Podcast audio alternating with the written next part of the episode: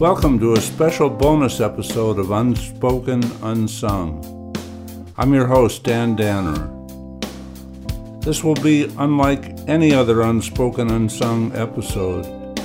Usually, we explore events that shape the lives of our guests in an experiential, historical perspective. This time, history was actually being made during an unspoken, unsung interview.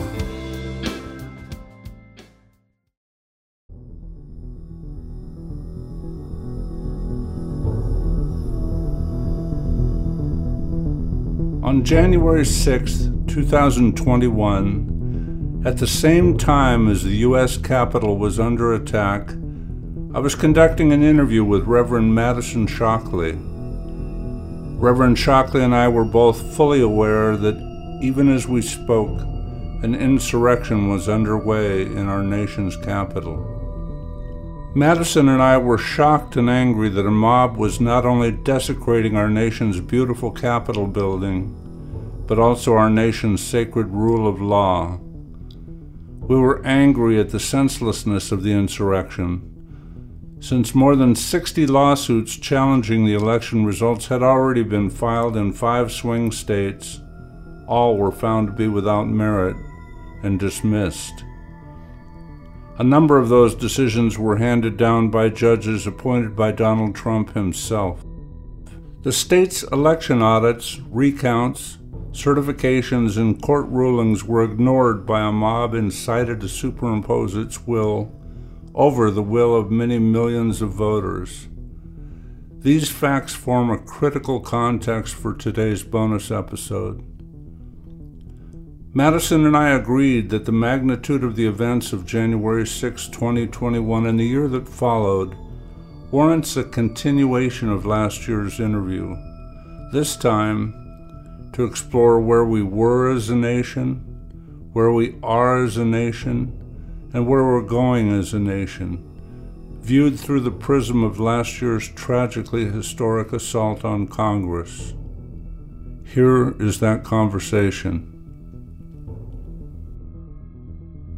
Madison Shockley, welcome back to Unspoken Unsung. Glad to be with you, Dan. Glad to be with you. Yeah. I'll always remember our last interview in much the same way I remember, you know, where I was and what I was doing when President Kennedy was shot in Dallas or yeah. when Dr. Martin Luther King was assassinated or when Neil Armstrong first walked on the moon. Mm-hmm. You and I were together as a violent insurrection raged in the nation's capital. How will you remember that day?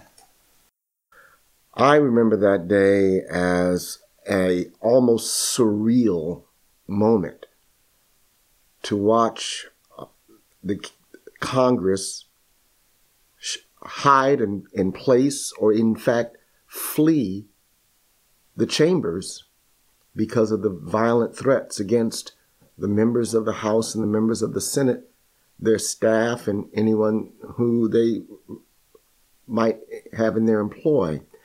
I remember it as again, an unsur- a surreal, unbelievable moment that the democracy that is the bedrock of our nation was cracking and crumbling right before our eyes. And it was just unbelievable to watch in, in real time. And I was wondering, you know, why they weren't more prepared or quite frankly, why there wasn't more uh, force used against the rioters. Because most of what we've talked about in the Black Lives Matter is unarmed black people being shot by police, and the police are routinely, we have a one or two exceptions, but historically, routinely exonerated because even though the person was unarmed, even though they weren't an th- actual threat, the law simply states that if they fear for their lives, that they are justified in shooting the unarmed uh, black person. It was clear that the officers of the Capitol Police were in fear of their lives and in fear of the lives of those they were sworn to protect and had every legal justification to use force, but showed this extraordinary restraint. And I just wonder, well, where is that restraint in other circumstances? Now, I don't wish that people, more people had been killed. And, but, uh, but the point I'm making is how the police actually are capable of exercising restraint. And so that is the point I'm making in, in regard to the other cases where, even though justified, uh, they showed restraint here, how they used justification to uh, unleash deadly force in so many other ex- encounters involving people of African descent or people of color uh, across the nation. Well, it also seems that one of the other aspects of that is that had they showed up in force, in numbers, had they showed up as they did in Kenosha when Rittenhouse shot three people with armored vehicles and and people that were uh, you know in in uh, full riot gear, had there been numbers of them, I don't know that the people that entered the Capitol would have felt that they had a shot at it, pulling it off. That's right. That's right. Well, the, irony, of course, Dan, is that we now know from the inquiry of the um, January 6th committee of the House that the president, that President Trump's chief of staff, Mark Meadows, had given instructions to the National Guard to protect the Trump supporters. So there was every enablement and facilitation of this riot by the White House itself. So it's kind of hard to expect that they would have been prepared to defend the Capitol when they'd been given instructions to defend the rioters. Wow. What do you think's driving re- re- this right wing extremism that led up to those events? Well, one of the studies that's been done by demo- uh, demographic studies has shown very clearly that the people involved in the January 6th insurrection predominantly come from blue states, but in cities, communities on that granular level within blue states that are changing racially. So, white people from communities that are growing in their minority population get triggered by that increase. And that was one of the major consistent correlations in this demographic study of who participated in the insurrection. So that tells me right there that it was driven simply or fundamentally, I'll say, by race. These are people who want to push back on the natural growth and evolution of the diversity of our country. And that's what I want my country back. That's what make America great again. All of that is just code language for race. And how do white people retain power, retain dominance, even though they are no longer, or at in 2043, I think is the, one of the calculations, will no longer be the majority population in the country. And what's also clear is that democracy be damned if we're not in the majority because they know what they've done to minority rights when they were the majority, and they fear being in the minority lest others do what they did. But of course, the history of the civil rights movement, the history of the abolitionist movement, all show that when we've made racial progress, there has not been retribution or revenge. People are simply trying to move forward and to live free. You know, that, that brings to mind for me the days when um, Gore ran against Bush And I don't have any recollection of losing friends over the the the ideological differences between the two of them, or any really of the differences. Even though it was clear that that uh, Bush was uh, inclined toward uh, toward Iraq and the invasion and all that, but somehow or another, when President Obama first ran, I had friendships that were strained. I had friendships that were lost. And it seems like that kind of bears you out on that one. I, think that's a perfect example. And, and you, you, you might call it the backlash to the progress of black people in America.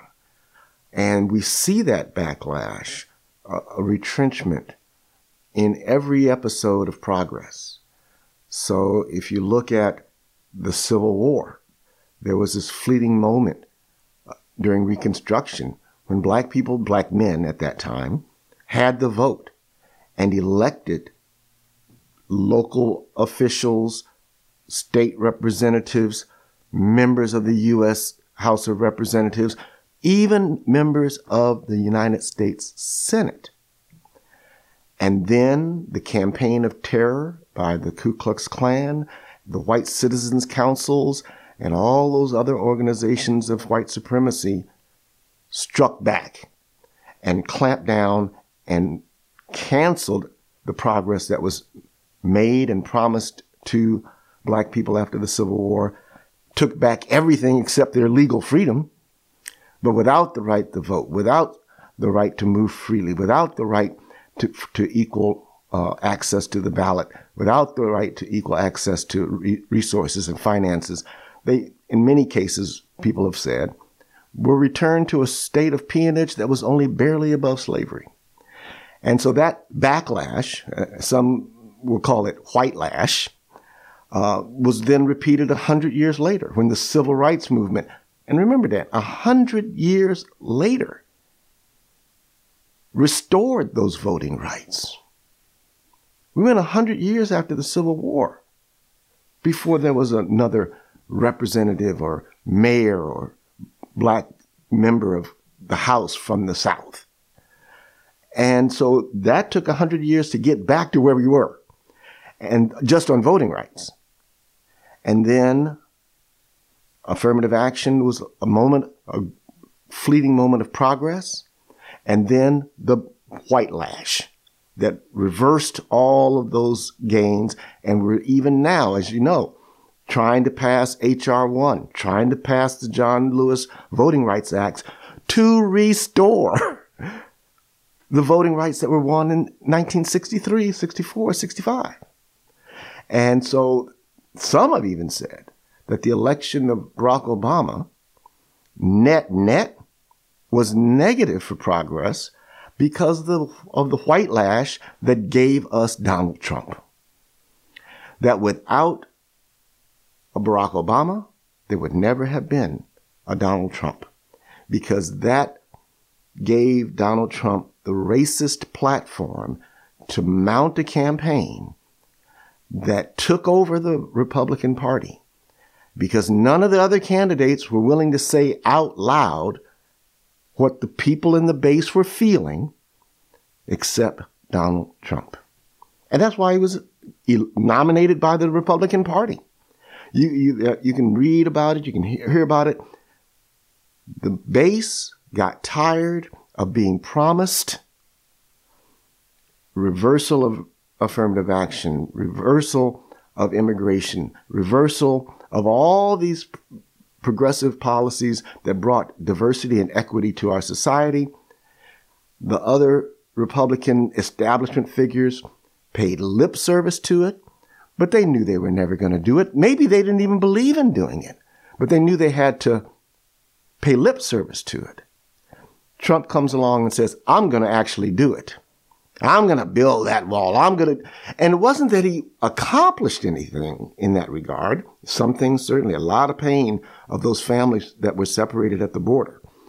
But of course, we know there's no wall. And which proves that even the base wasn't concerned about actually following through. but they wanted the rhetoric. They wanted the symbolism that white supremacy would be able to put up a wall between us and brown people on the south side of the border. That we could put up a wall against the Muslims around the world. That we could put up a wall against the dark hordes. And that's at the base and core of, of what's going on right now. And that's what happened on January 6th. They were not going to allow the progress that they saw in the election of the first African American woman as vice president, one heartbeat away from the presidency. That's what they were trying to stop. They weren't trying to stop the steal. They were trying to stop the possibility that an African American woman could become president of the United States should this 80 year old almost president lose that one heartbeat. Yeah.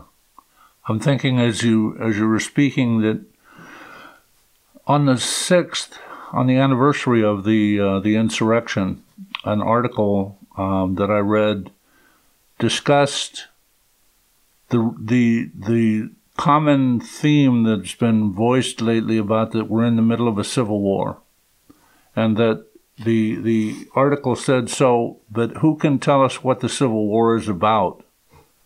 You know what what exactly? I mean, you know the the previous civil war, obviously, it was about slavery and whether states could could not only uh, endure as slave states but proliferate on into the new territories and and states as well, which again would provide a uh, a congressional um, majority.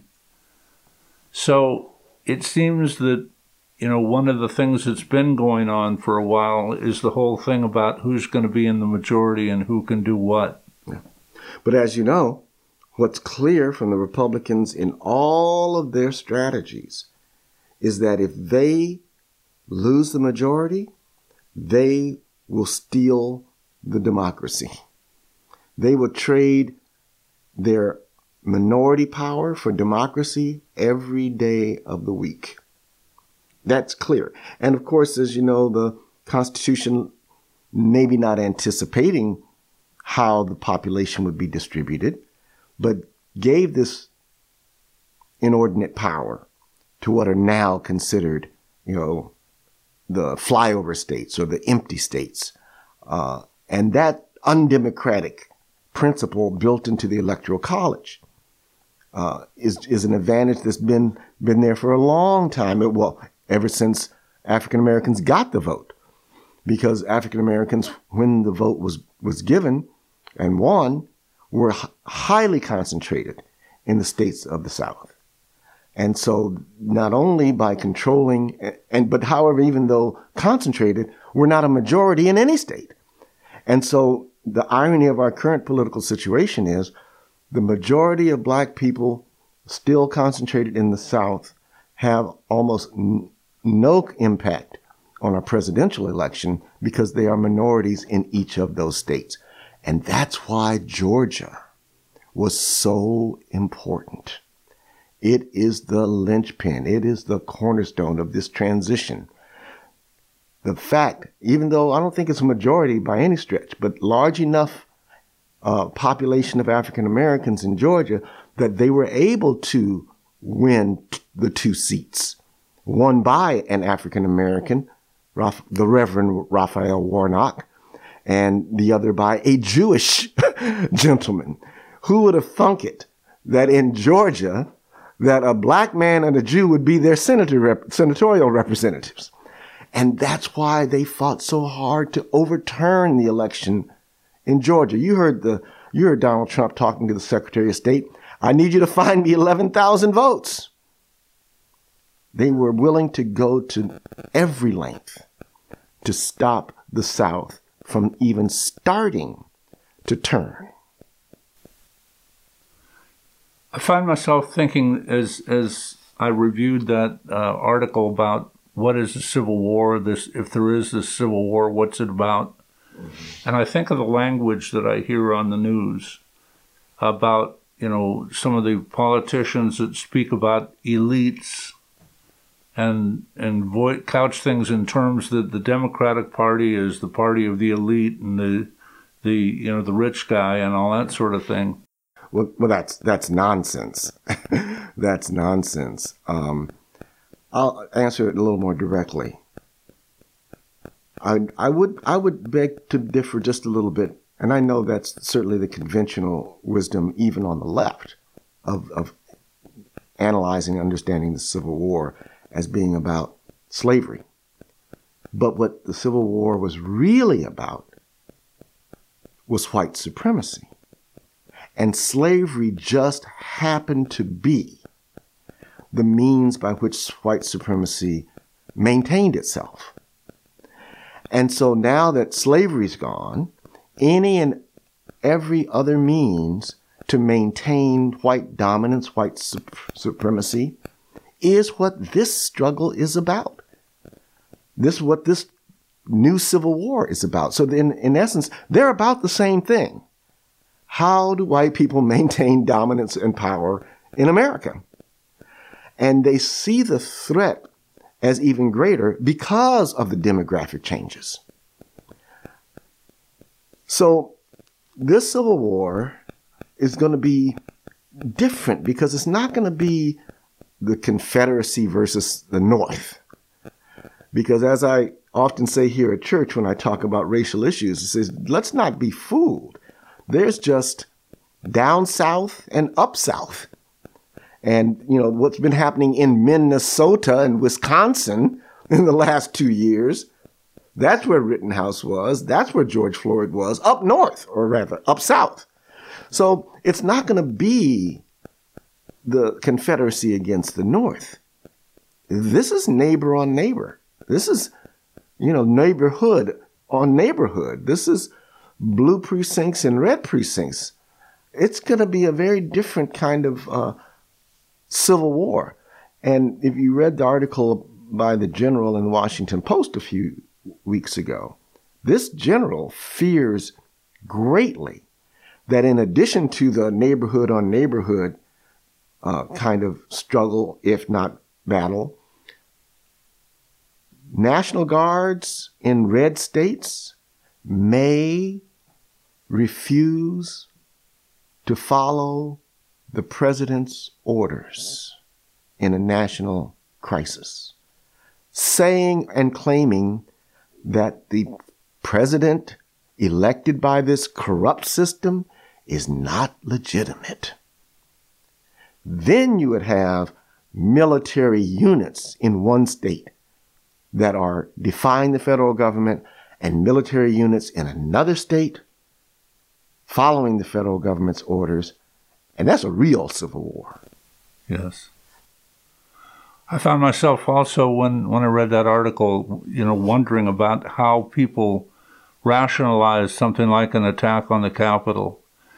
and I started thinking that one of the ways that the psychological war is is waged is that really you know the policies that I see the the tariffs things of that nature that's going to impact the poor because it's not as though the companies are paying that. That all those costs are getting passed on to the consumer. Oil prices have uh, gone up 125% in the last 2 years. And so then in that when people are hurting anyway if they can lay blame to that on some tax hungry Democrat who is theoretically a socialist or whatever, or is trying to make it easy so people that don't want to work can get away without working, then that's a formula for outrage with, with otherwise reasonable people. And all of that is just part of the false narrative. I, I again, it, it's it's it's uh, as you said, the impacts of a down economy fall hardest on the poor. When gas prices go up, rich people, Democrat and Republican, buy electric cars. and poor people continue to drive gas guzzlers. Uh, and so the increases in oil prices fall disproportionately on the poor of every color. So this is there. A lot of the critique of the Democratic Party, I think well earned critique. And this is part of the reason why you didn't lose friendships between Gore and Bush because many view them both as same as the as the same in regard to their obeisance to the corporate estate in America. Both of them, and President Barack Obama as well, kowtow and support and govern in deference to the corporate estate. So you leave them alone and you can you can fight over the other politics, but let's not change the or challenge the real power of, of corporate America.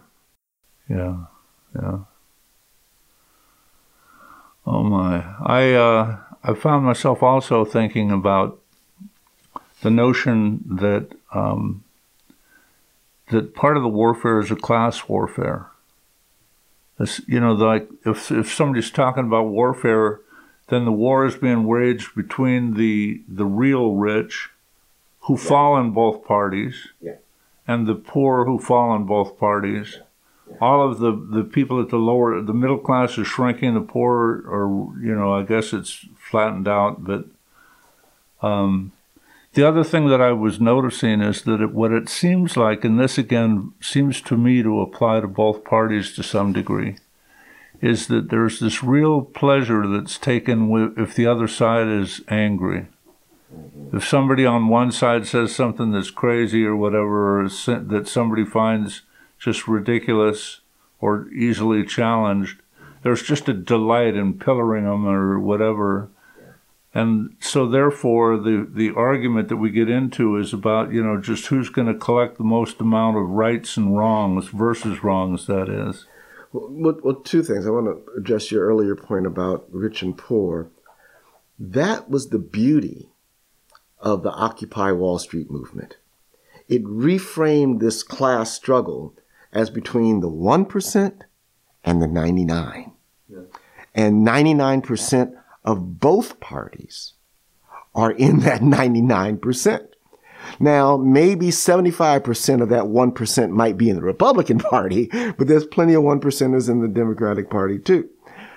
So that's one point that, that, that was the brilliance and, and the contribution of the Occupy Wall Street movement, that it really did set it in the correct frame. And when we talk about parties that, that support corporate America, you know, you just look at look at the policy of the Trump administration in their tax reduction policies, where trillions of dollars were handed over to the top 10%. And then the policy that is being put forward now in the Build Back Better that would benefit in many ways the lower 80% in both taxes and in benefits. In fact, I'm sure they don't want me to say it this way, but the child care tax policy that gives $300 to every family for children under uh, six and $250 for children over six is basically nothing but a universal basic income for families with children. But that, but there you go with that socialist talk, universal basic income. But yeah, that's what it is. And, and we see the clear benefits. It's pulled 40% of American children out of poverty. Why is that a not good, uh, not a good thing? 40% of all children, black, white, Asian, Latino, Native, all families benefit from this. And then that comes to the point about class warfare versus, you know, racial strife in America, racial struggle in America. Racism is irrational. And we see it in the poor white people, the working class white people, who vote against their own economic interests. And, and that's what we have laid out here in this, in this struggle. And that's why the class analysis continues to fail and fall short because it cannot accommodate the irrationality of the racist dimension of America, which continues to foil and defy logic until we accept that that's what the struggle, that's what the Civil War, that's what all of this is ultimately about and has been about from the foundation of the country. So you, rem- you remember the slogan from the Clinton campaign it's the economy, stupid. Yes. Well, that's a class analysis. I think right now, in this moment, the slogan needs to be, it's the culture, stupid. Mm. And that if we pay attention to the culture, that, and that's again the, the code word for race. Well, where do we see that? Talk about the, Confe- the Confederate battle flag. They say it's history, heritage, by which they mean culture. We say it's racist, by which we mean it's racist. And that is the struggle. Under this larger rubric of culture is where you find the racial issues, where you find the uh, patriarchal issues, where you find a lot of these other cultural issues about what is American life supposed to be? How are we supposed to live? What's the family structure? All of those issues come back to this question of culture. And as long as we're stuck in this class analysis, we won't be able to see how these cultural dimensions of, of homophobia, misogyny, racism, all of these cultural issues are distorting our country. And so that's why the Democrats need to broaden their lens. Yes, there's a, a, a class dimension, but I'm not sure whether it's 10% or 80%. I think the class dimension, the place where it plays out the strongest, is with regard to those people who are being taught that the reason they're suffering is that communist, socialist people are taking the money that out of their pockets for taxes and giving it to people who seem to feel they're entitled. And so then they, they say, well, you know, whether a black man is asking for anything or not, that person is a beneficiary of the elite who are giving him some handout. And and and Dan, I would say this: that is a cultural analysis because there is no economic analysis that proves that's true. No, well, actually, I think the real point is that that um, in terms of if you were to ask, I think if you were to survey the white population and ask well, how many of let you me just cut racist, you off because we don't disagree about that. I'm I'm agreeing with you that they will they will say that, but it's unfounded. Right. It's unfounded, and that's why I say it's a it's a cultural argument that uses economic language, but there's no actual economic analysis that proves that's true. Here's the, the easiest example. Everybody knows that the red states in America net more income from the federal budget than the blue states in other words, yeah. the blue states are financing the red states. Everybody knows that. So the argument that socialism is wrecking the lives of the people that, you know, think they are hard workers just has no economic foundation. Well, I think it, it, that wasn't really the point I was trying to make. What I was trying to point out was that I think that if you were to survey most of white America would say that they're not racist. Most of them would deny it and say and say they had no part in racism. They didn't do it. I'm innocent. I'm I may be white, but I'm innocent, and it's too bad all that's going on, but it's not me. Yeah. And so they get to justify choices that perpetuate the situation by a rationale like I gave that politicians give that their taxes are going to pay for for things that the people that don't want to work and people that don't want to get ahead are taking and using. I, I, and again, I agree with you that they will say that, but that also is not founded in this sense. We just, uh, I should say, I was starting to say we mourn the death, but we celebrate the life of Archbishop Desmond Tutu. And one of the things he was known for saying, not necessarily original, but one thing that he often said if you are neutral in a position, in, an environment of oppression, then you are on the side of the oppressor. Yes. And so, in a nation where the institutions do your dirty work for you, whether it's from the disproportionate discipline of black boys in every school district across America, the school to prison pipeline that functions in every state in America, the negative health outcomes and disparities for black versus white, all of those institutional racist realities. If you are neutral, then they are perpetuated by your disinterest. We out here at Pilgrim United Church of Christ, um, of which I'm honored to be the pastor, are sponsoring our anti racism book club. And the next book we're going to read is How to Be an Anti Racist by Ibram Kendi. The primary thesis and the main contribution of his book is simply this the opposite of racist is not non racist. Mm-hmm. Right. The opposite of racist is anti racist. Yeah.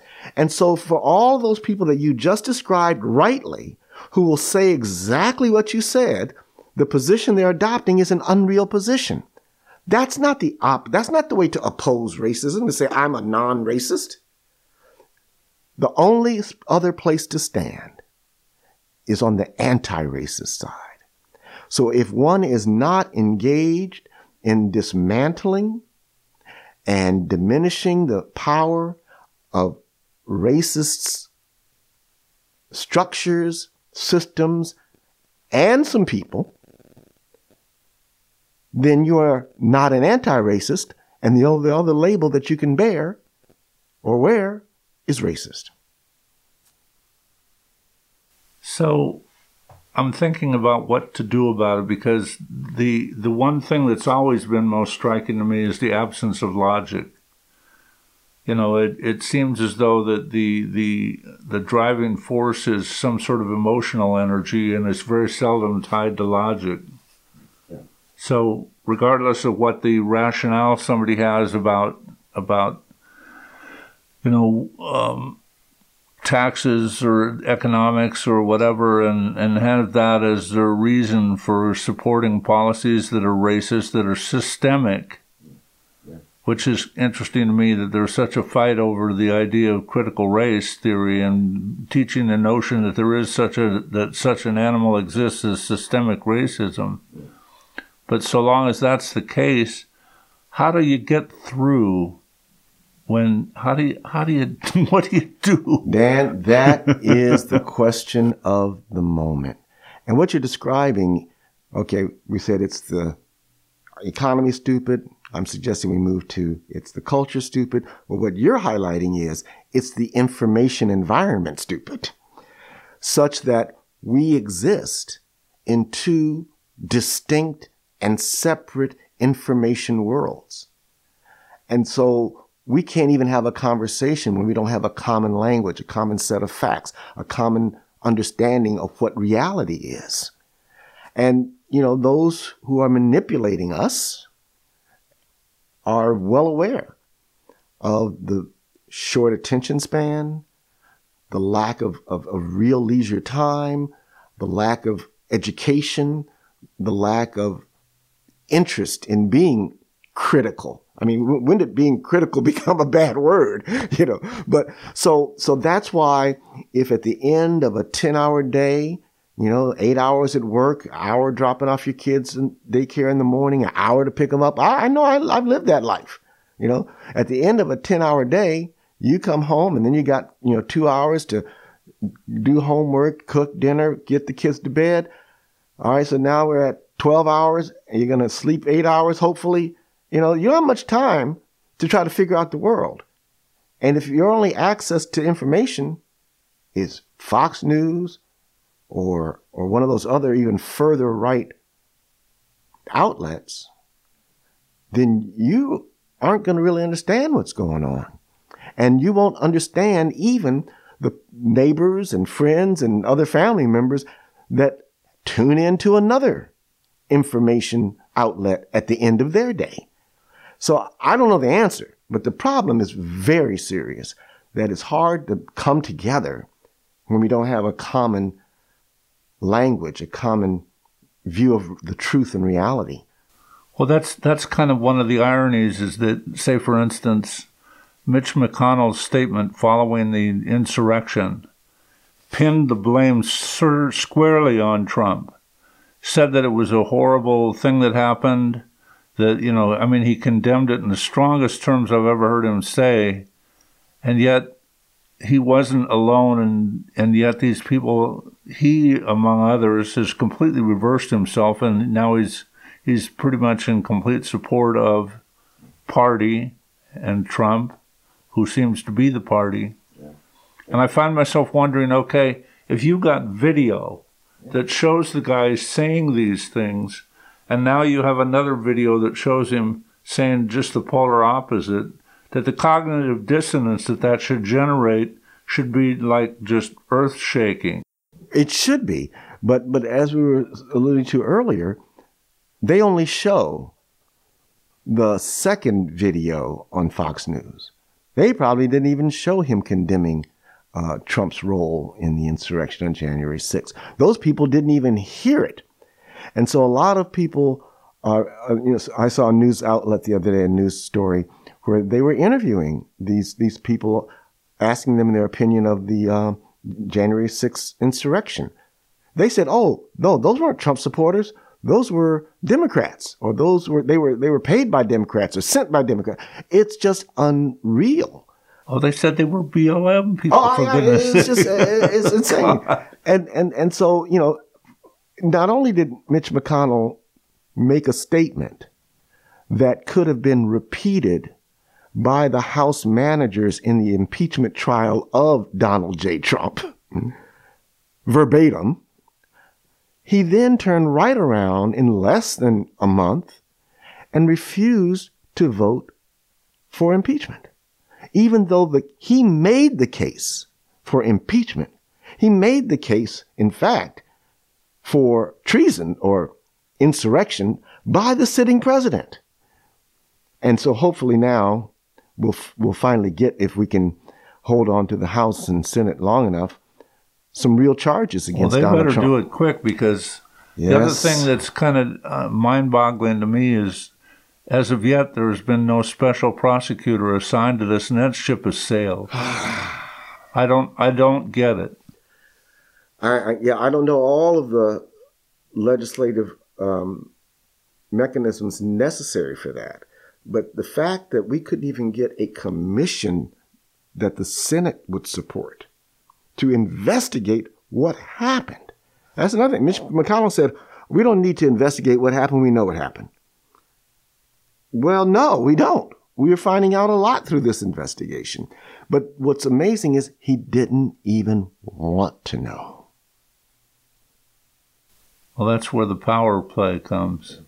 That's where the, the want to hold on to power. That's that's the other thing that I guess that I that I don't understand. I don't understand how people that I believe to be patriotic, the Condoleezza Rices of the world, why are they silent? I, I know, I don't know. Uh, we have to again admire the courage and character that Colin Powell showed when he said, I'm out of here. I am no longer a Republican. I'm you know, voting for Barack Obama. Um, the others are silent, but we know they've been rejected by their own party. Yeah, I mean, even down to the Bushes uh, down to the Cheneys. Former Vice President Cheney was the only other Republican, other than his daughter, on the House floor condemning the insurrection on the anniversary of January 6th. After the prayer vigil. Yeah. They were the only Republicans there. So they are persons without a party in many ways. And I don't know. I had hoped that the Jeff Flakes and the other establishment Republicans would have splintered off into a third party. Not that they would win any seats, but maybe that splinter could be enough to prevent the the coup in the legislative coup that's underway in, in, in the Congress right now and in the House and in our nation to give principled Republicans some place to land that would blunt uh, the power of the radicalized Republican Party. You know, when earlier on I mentioned Kyle Rittenhouse, I was thinking of that in terms of the January 6th investigation and the way that, that um, supposedly the, the people that you know spoke at that um, that the the pre rally and that deny that they have any association or affiliation with violence. And yet, here when when he got here, a 17 year old boy who, by the way, was carrying a weapon illegally. The the open carry law in Wisconsin requires a minimum age of 18. Here's a 17 year old shooting people, and the people that he shot, not one of them was a member of Black Lives Matter. One of them actually was a paramedic, and who had a, a weapon on him too. Mm-hmm. Mm-hmm. So it's it's just amazing to me that all of that kind of flies in the face of of you know everything that theoretically the uh, the the people you know, the support gun laws and say, you know, the, the only way to stop a bad guy with a gun is a good guy with a gun. Well, one good guy with a gun got his arm blown off. That's right. And two others got killed. That's right. And Rittenhouse was not a good guy with a gun. He was the bad guy with the gun. Oh, I think he was 17 year old. He had, he, he's, he's yeah. a baby. Yeah. For goodness yeah. sake. Yeah. And it's amazing, too, that then after that, suddenly you got people like, um, Marjorie, oh, whatever Taylor Greene. Yeah, yeah, I mean that there all these people start start um, offering him internships. Yeah, yeah. Making Trump him, takes him, him down to Mar-a-Lago and has his picture taken with them both with thumbs up. Well, you know, and one person, um, let's see who it was here. It was Madison Cawthorn. No relation. Lucky thing his last name was Cawthorn. yeah, yeah. But uh, no, it, it's it's mind-boggling. It's insane. It's frustrating. It's all of those things. J.D. Vance, a Republican author and candidate for Congress, appeared on Tucker Carlson's show, where he stated I think that it's not a trial, it's child abuse masquerading as justice in this country. Unbelievable. Vance made no comment about the fact that Wisconsin's open carry law requires anyone openly carrying a gun to be at least 18 years old, and Rittenhouse was 17 when he shot and killed two unarmed men in a Kenosha protest. Marjorie Taylor Greene put a bill before Congress to give this kid the Congressional Gold Medal, for goodness sake. And then there's how can anybody that these people that if there's a real investigation about who incited this, if somebody somebody explain to me how that kind of action, inviting a kid to be an intern, sitting in with President Trump, former President Trump. And all that is not an incitement. If that's not saying we want violence, I don't know what is. Absolutely, and to give him an award for what he did is to encourage others to emulate his actions. That's why we give recognition and awards. And so the next um, violent t- teenager or young adult or whomever that brings their gun to a, a, a protest, they're going to say, hey, I was just doing what Kyle Rittenhouse did. But, you know, J.D. Vance is, is amazing that he would say such a thing when this so-called child, as and as you say, 17 year old, shot three people, killed two of them, um, without any sympathy for the victims of his shooting. Uh, it's, it's amazing. Well, they're congratulating him. They're saying, matter of fact, I think I have Marjorie Taylor Greene's bill reads, quote, to award a Congressional Gold Medal to Kyle M. Rittenhouse, who protected the community of Kenosha, Wisconsin during a Black Lives Matter riot on August 25, 2020. Yeah, it's it's horrendous. Uh, I, we run out of adjectives to describe these behaviors and these words that just defy not only logic, but defy morality. That defy morality. Uh, the man killed two people, uh, one of whom was suffering from mental illness. And there's no sympathy for them from these people. It's, it's just, it's tragic. So again, you know, in the in the context of January sixth, where we've been and where we're going, one observation that I've got is if we don't get this handled by the 2022 elections, uh, that that investigation is going to go away. Oh, absolutely. If the Republicans take over the House, they will shut it down. Now, the only hope, of course, is that they can't shut down uh, the Attorney General Merrick Garland. And hopefully, as he has said, charges will hopefully be coming against the masterminds, against the instigators, against the perpetrators of this insurrection.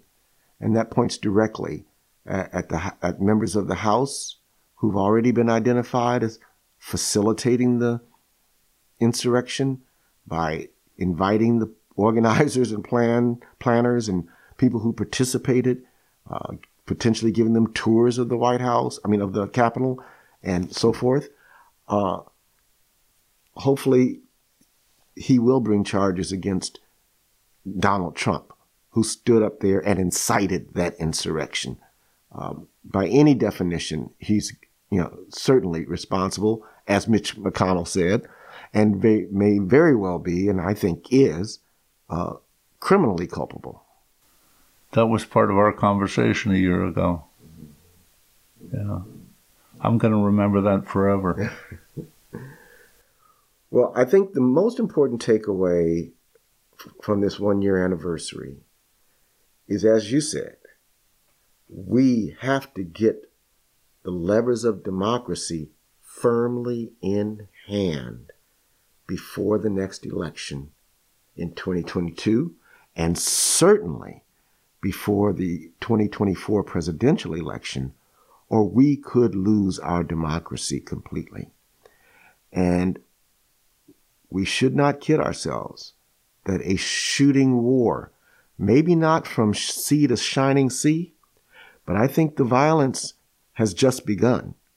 And as recent polls have shown, large percentages, I won't quote the number, 30, 40% of Republicans believe that violence is appropriate to maintain their power.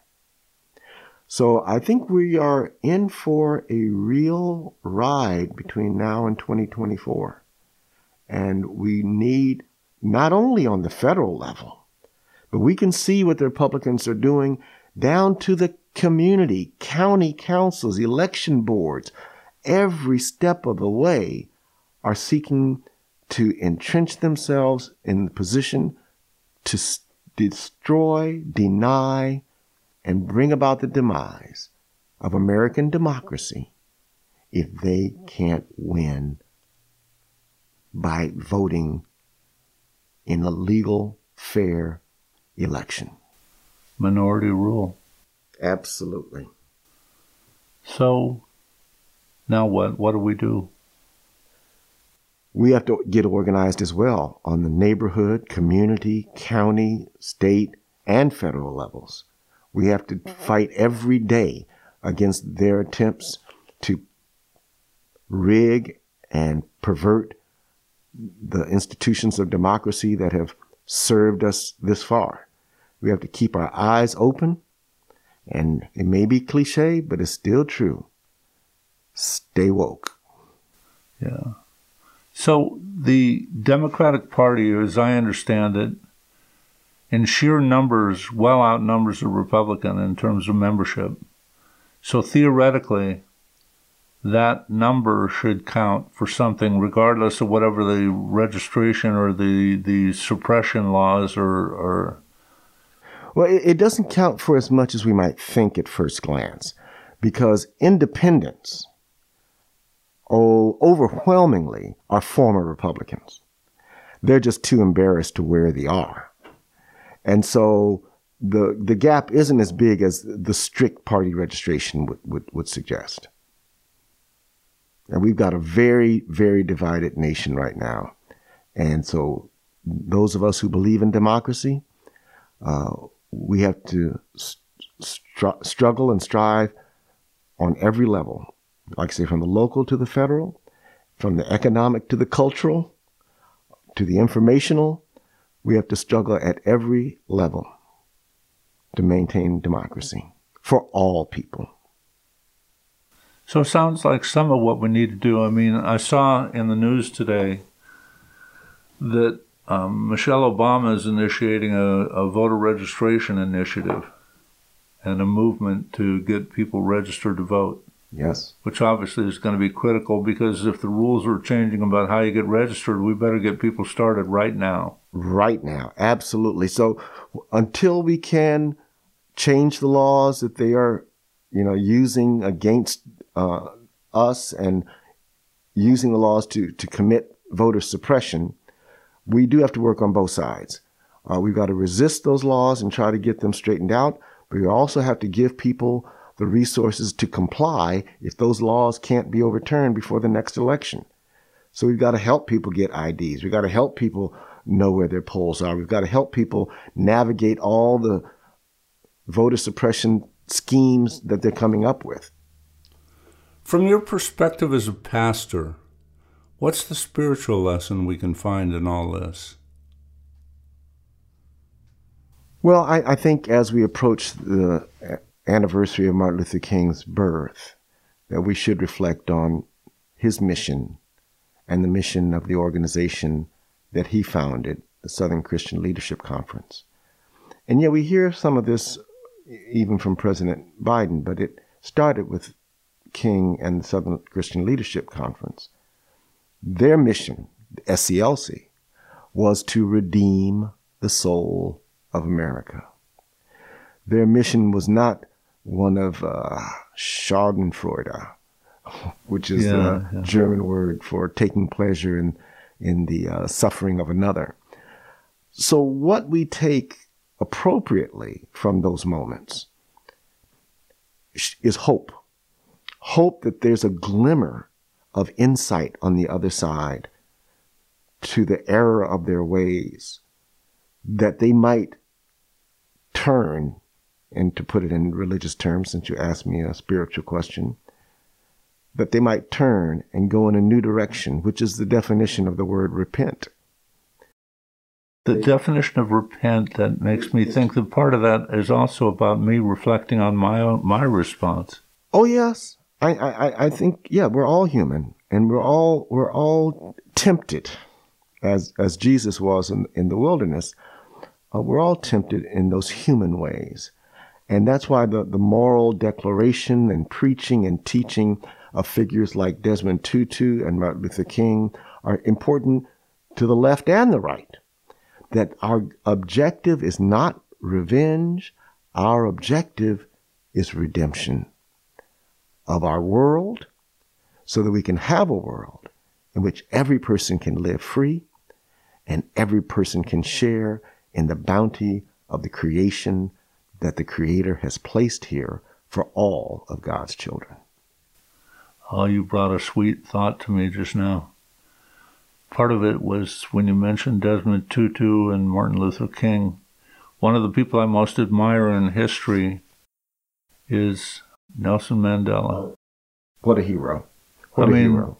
amazing to me that after all that man went through, that forgiveness and patience and all that was his real hallmark. What what he accomplished in terms of not prosecuting the the people, even people that put tires around people and burned them.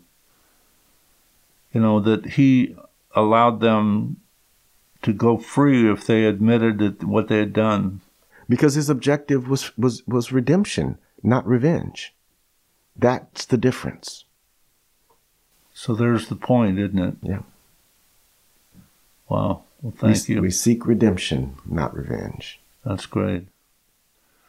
Well, on that note, let us head into 2022 mm-hmm. seeking Help us, Jesus. I appreciate it. Yeah, and Thanks it has again. been, been a great conversation. Appreciate Thanks, Madison. appreciate the opportunity to visit again one year Oh, I'm later. glad you did. Thank you.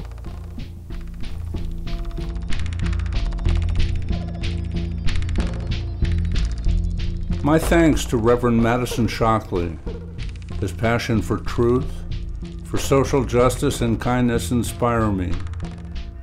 Some may find his perspective challenging, particularly in our current social milieu where the consensus on basic facts has fallen victim to justification for zero sum ruthlessness. Wherever any of us stands on the root cause of Stop the Steal as a rationale for either the demonstration of January 6th or its descent into violence, the big lie behind it requires incredible conspiracies in order to have any contact with reality at all. Supporters of the Steal premise must believe that the election commissions of the swing states singled out Donald Trump to defeat while allowing Republican campaigns for state and federal offices to win. It requires that numerous recounts and election audits were all fraudulent.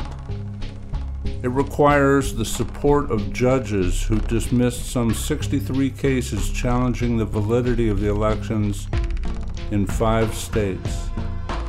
The big lie is, in a word, irrational. We often think of history as the long gone past, but we're living history right now. Madison Shockley is acutely aware of that.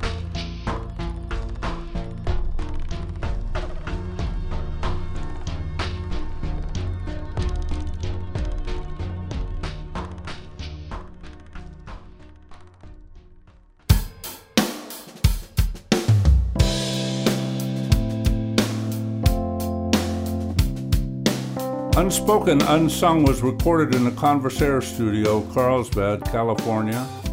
Additional recording and mixing was done at Brother Rock Projects, also in Carlsbad.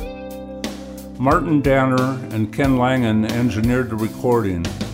Post production engineer was Ken Langen. The show's host and producer is Dan Danner.